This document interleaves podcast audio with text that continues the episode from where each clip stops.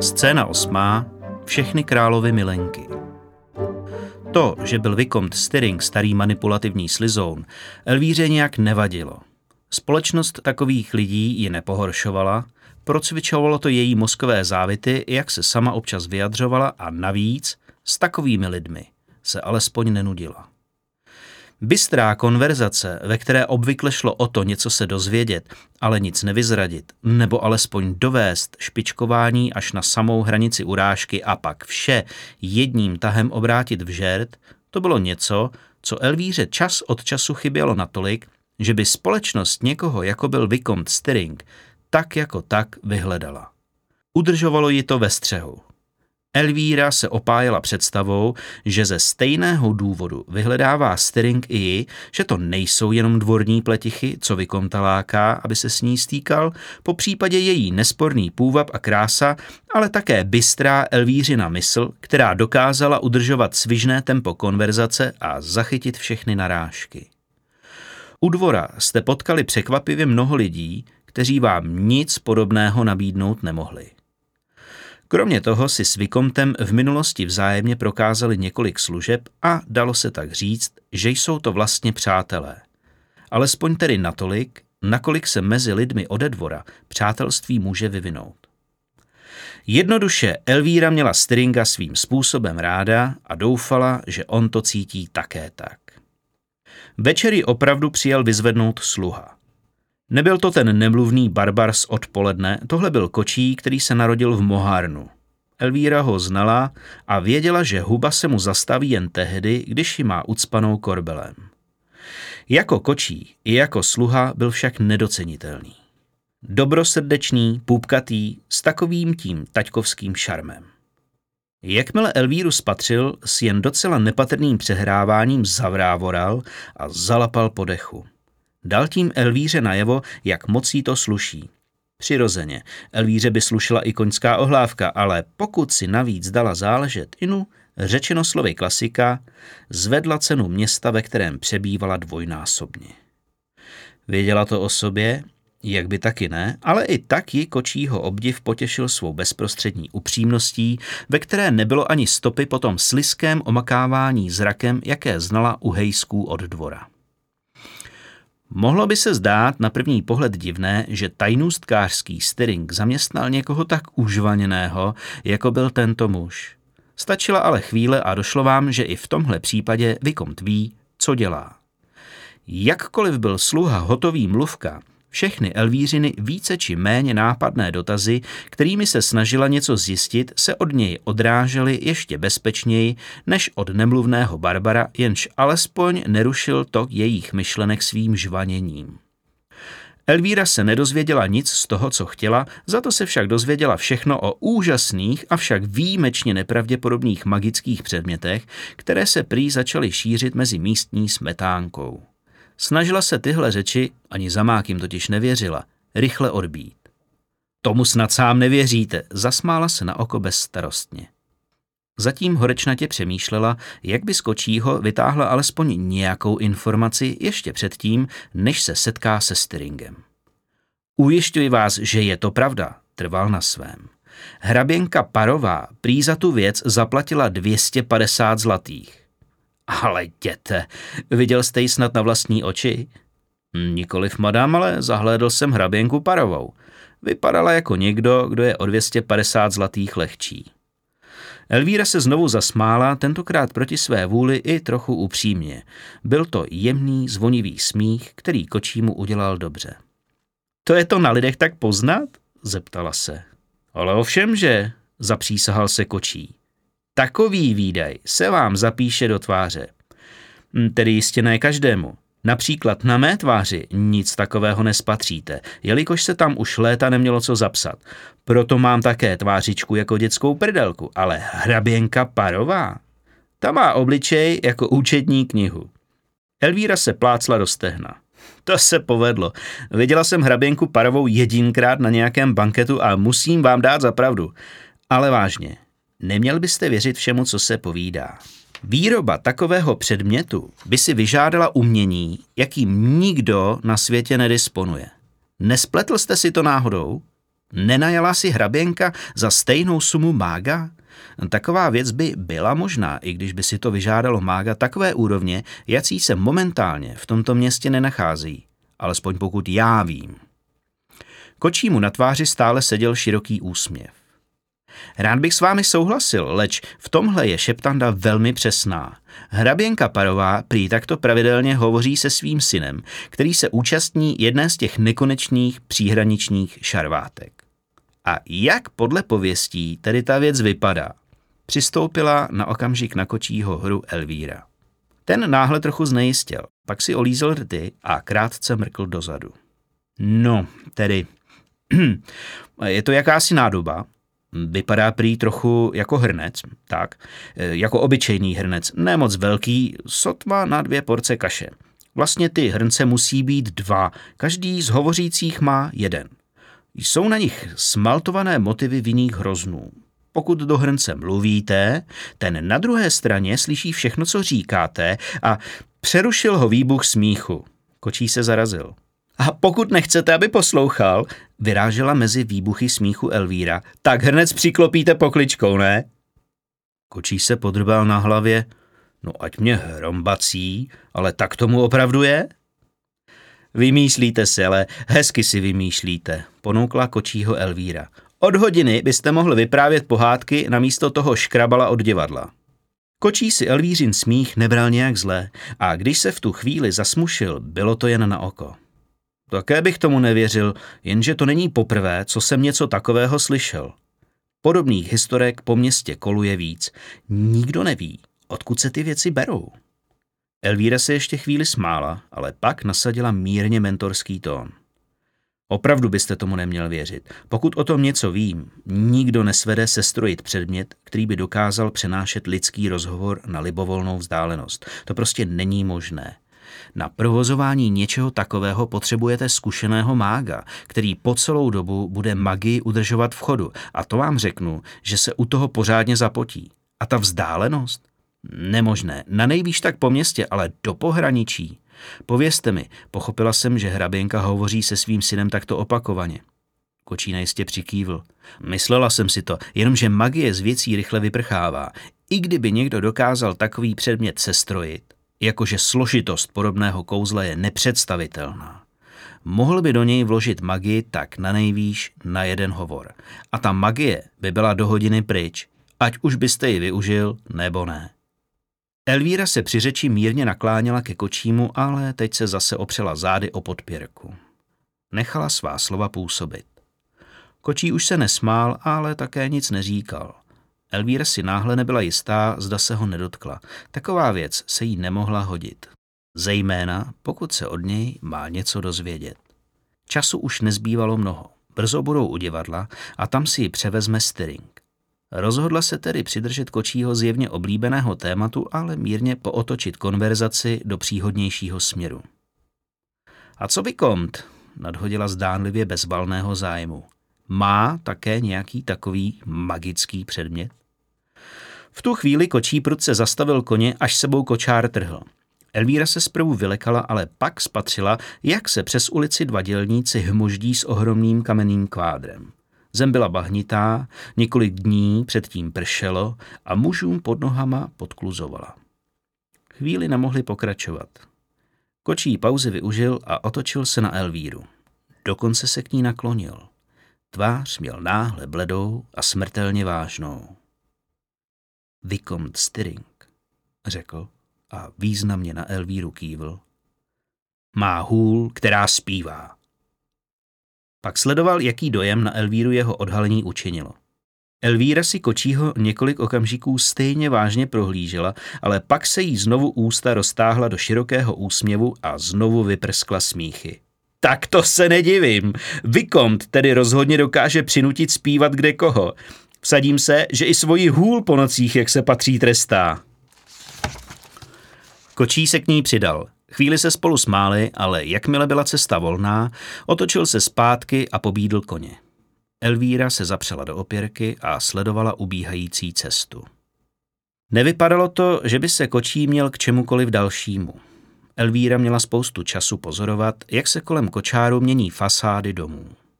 Když opustili palácové čtvrti s baráky ozdobenými grafity, po případě obloženými vzácným kamenem, pohybovali se mezi kamennými domy nejrůznějších měšťanů a obchodníků, kteří svá obydlí nějak zvlášť nezdobili ani neomítali. A později se tu a tam dokonce objevily domy s hrázděnými patry. Nedalo se nic dělat, musela počkat, až se potká s Vikomtem. Od kočího se nedozví nic. Vikomt, uvažovala dál. Hm, nejprve zřejmě bude chtít vést nějakou jalovou konverzaci, zatímco se budou procházet a zdravit významné lidi. Potom počká, až se rozeběhne představení a pozornost ostatních bude poutána neméně jalovým dějem na jevišti. Teprve pak to na ní všechno vybalí.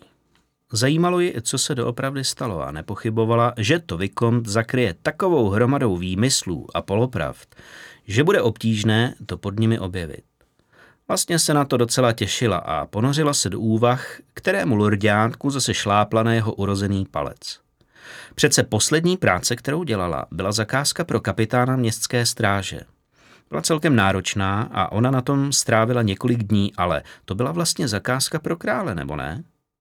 Alespoň to tedy předpokládala. Kapitán by si takovou sumu jistě nemohl dovolit. Ne, tohle to nebylo. Musí to být něco, co udělala v minulosti. Vztahy mezi šlechtou byly občas opravdu komplikované. Aniž by si toho byla vědomá, nakrčila nos. Domy kolem kočáru se změnily. Teď to byly už vlastně výhradně hrazděné domy, co viděla, žádný kamenný, navíc ty domy byly velmi špatně udržované a často dokonce bez zděného patra. Uvědomila si, že cítí zápach mrtvých ryb.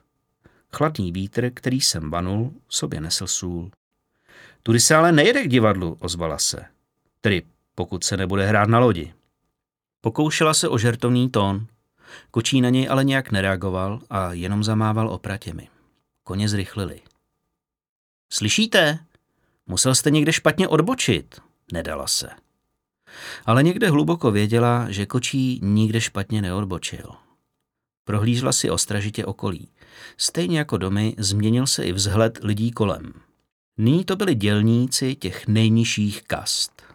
Měli na sobě tisíckrát seprané a přesto špinavé hadry z laciné látky, umazané tváře jí nastavovali se zájmem, který se jí vůbec nelíbil.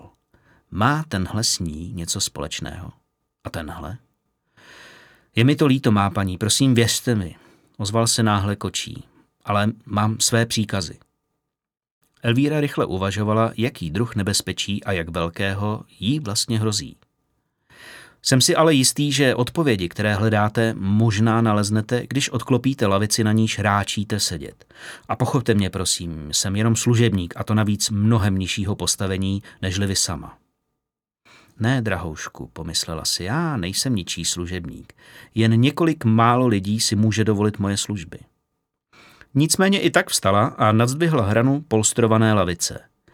Deska se odklopila a odhalila vestavěnou truhlu. Na jejím dně ležel list opatřený pečetí, ale bez znaku. Elvíra pro list cáhla, zaklapla lavici a usedla na ní. Pečeť praskla a Elvíra začala v okolních oknech lovit zbytky světla, které by jí umožnilo list přečíst. Projeli kolem hospody, odkud vycházel dobře naladěný pár. Z krčmy se vyvalil hluk a trocha světla, která olízla písmo na pergamenu. Poznala v něm Vikomtův vytříbený rukopis, ale to bylo asi tak všechno. Rozhlédla se, zda by neuviděla něco, co by jí pomohlo. V tu chvíli se k ní naklonil kočí a podal jí lucerničku, již mezi tím zapálil. Nedávala mnoho světla, byla v ní jen jediná svíce, ale ta byla chráněná před náhodnými porivy větru.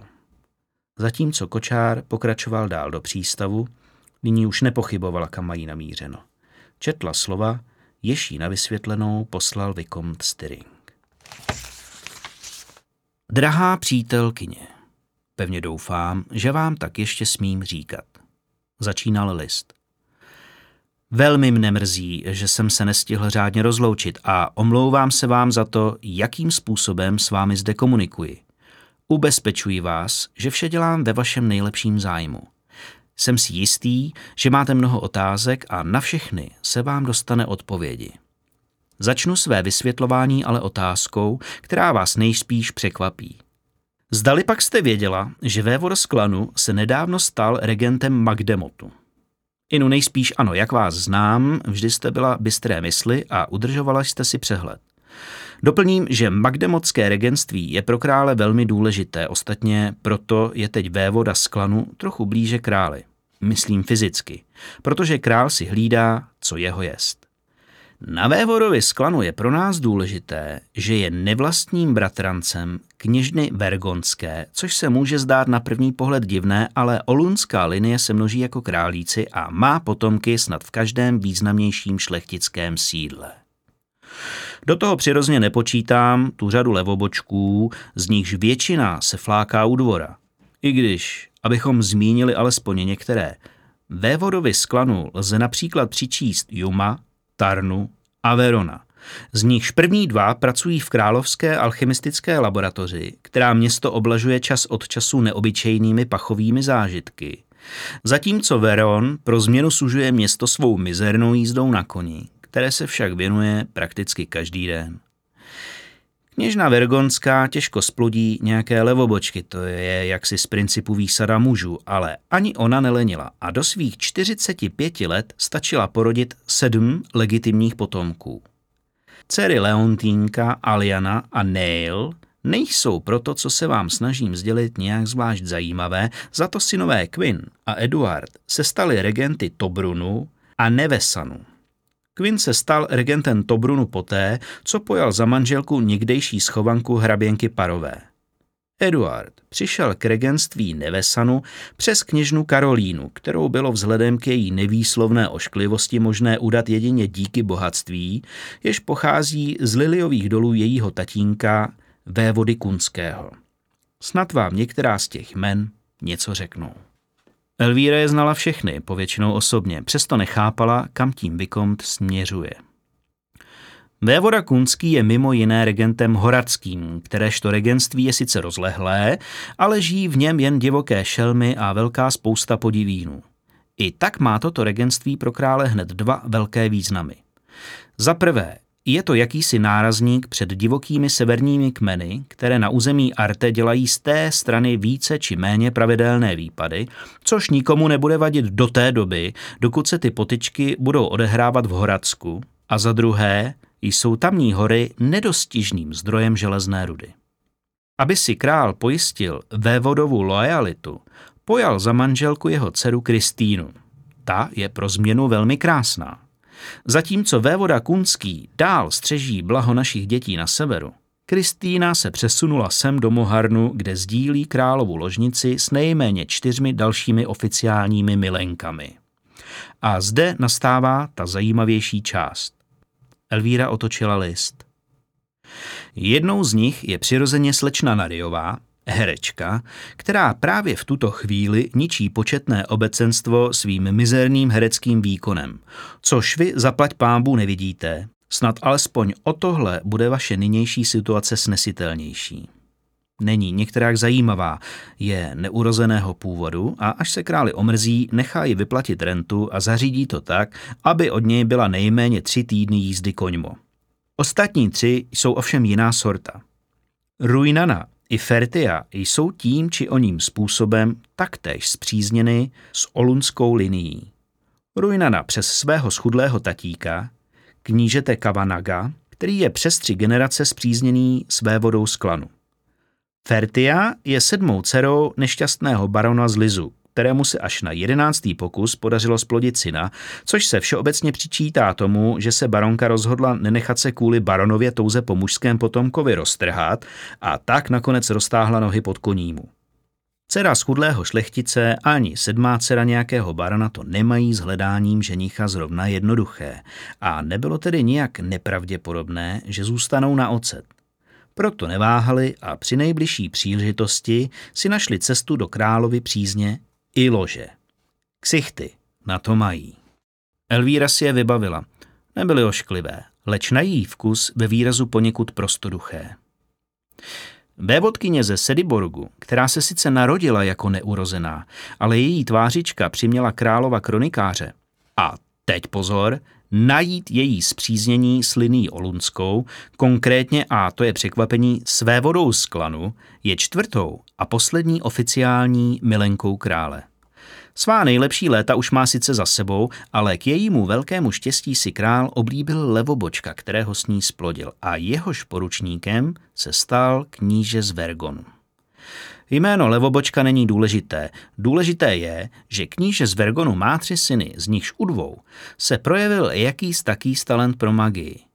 Snad jako poděkování za prokázané služby přijal král toho méně schopného do královské magické společnosti.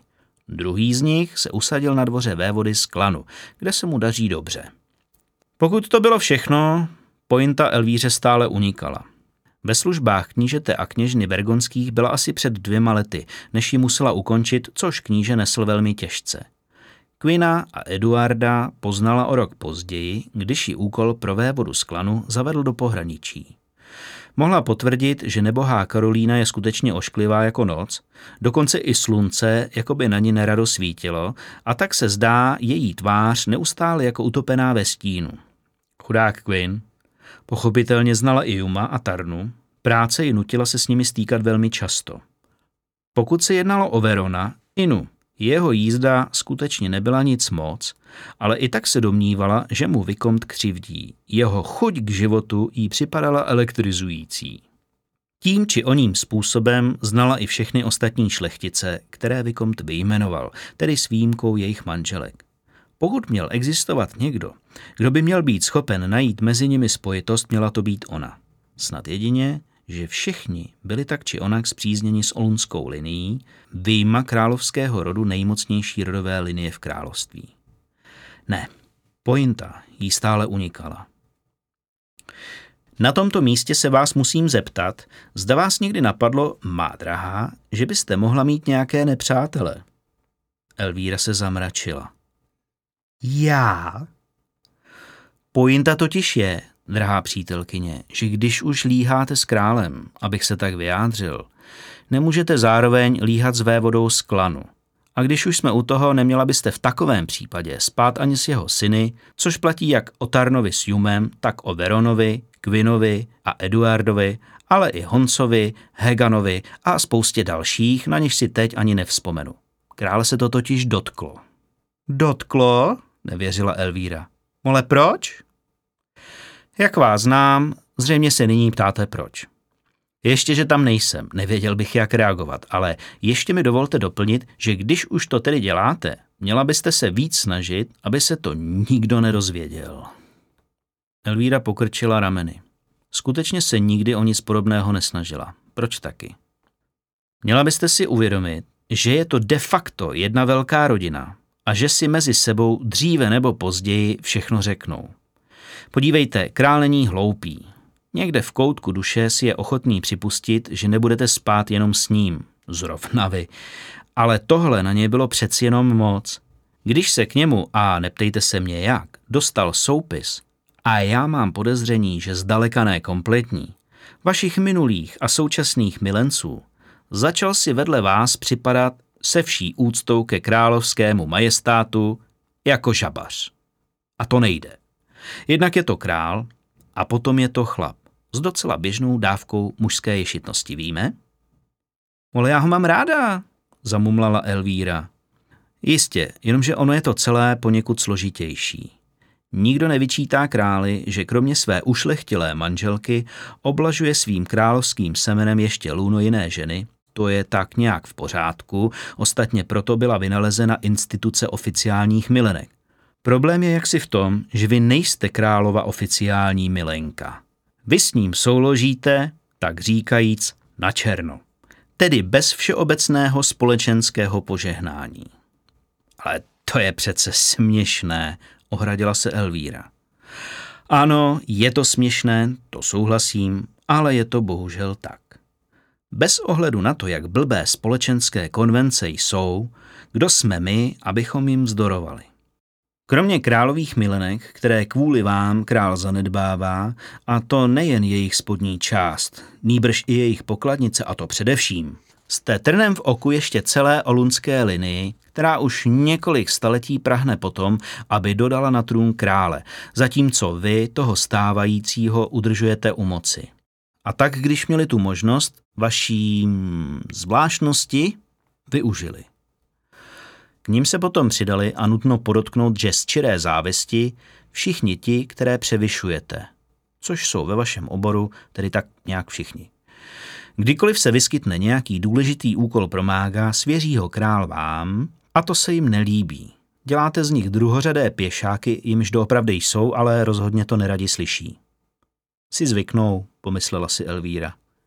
A obávám se, že na to si nikdy nezvyknou. Nadělala jste si víc nepřátel, než kolika můžete čelit. S králem tu bandu klevetníků zvládnem. Král se mě zastane. Má mě rád. Pak se zarazila. Ne, král se jí nejspíš nezastane. Ne teď. Jak mohla být tak naivní? Nezvládnou spolu vůbec nic? Král o tomhle samozřejmě ví, jak pak by o tom nevěděl. Jak by si mohla myslet, že se cokoliv děje, aniž by k tomu dal výslovný souhlas. Nebo možná nechtěl, možná ho k tomu donutili, ale to bylo v tuto chvíli jedno. Náhle ji v mysli vytanul králův vzkaz. Je mi to líto, Elvíro. Aniž s tím mohla cokoliv dělat, skanula jí po tváři slza. Ano, můj králi, mně je to také líto. Elvíra slzu setřela, ale veškerá bojovnost z ní rázem vyprchala. Rezignovaně svěsila ramena. Dlouho tiše seděla a nevnímala ani, že kočár zatím dojel do přístavu. Kočí na koho si kývl a ten, kdo si přišel až ke kočáru. Nyní oba dva trpělivě čekali, až si Elvíra dočte psaní. Na nějaký čas vás uklidíme do Orsage. Bude to tak lepší. Máme tam nějaké državy a je to dostatečně daleko a ze všech našich vzdálených kolonií je tahle tou, která nabízí největší pohodlí. Uvidíte, bude se vám tam líbit. Kromě toho se tam ve svém oboru můžete čemu přiučit. Slyšel jsem o tamních lidech neuvěřitelné historky. No a pak, za nějaký čas, až se tady všechno uklidní, se jednoduše vrátíte. Všechno jednou skončí, Elvíro, všechno. Váš věrný přítel Vicomte Styring. Ruka držící list se jí svezla k tělu. Ani si nevšimla, když jí pergamen vypadl na podlahu. Píska kočáru se s jemným zavrzáním otevřela. Elvíra pohlédla na kočího, který tam čekal se soucitným výrazem. Za ním stál námořník. Elvíra si kdesi v zadním plánu hlavy uvědomila, že nikdy neviděla nikoho tak obrovského. Na zemi leželo lodní zavazadlo a kočí jí nabídl rámě, aby jí pomohl vystoupit. Pak ji zavedli na loď. Nebránila se. Šla za nimi jako v mrákotách. Nemohla tomu uvěřit. Král přece věděl, jaká je. Nikdy se tím před ním netajila. Uvnitří kapitán ukázal kajutu, vysvětlil, že odplouvají před úsvitem a optal se, zda má všechno, co potřebuje. Přikývla. Pak se za ním zavřely dveře a tehdy si Elvíra poprvé připustila, že je konec. Dovolila, aby všechny její city vyplavaly na povrch. Ještě se snažila svléknout ze šatů, aby se mohla uložit ke spánku, ale v polovině už jí připadalo, že nemá dost sil a tak, jak byla, napůl svlečená, upadla na hrubou dřevěnou podlahu a rozplakala se.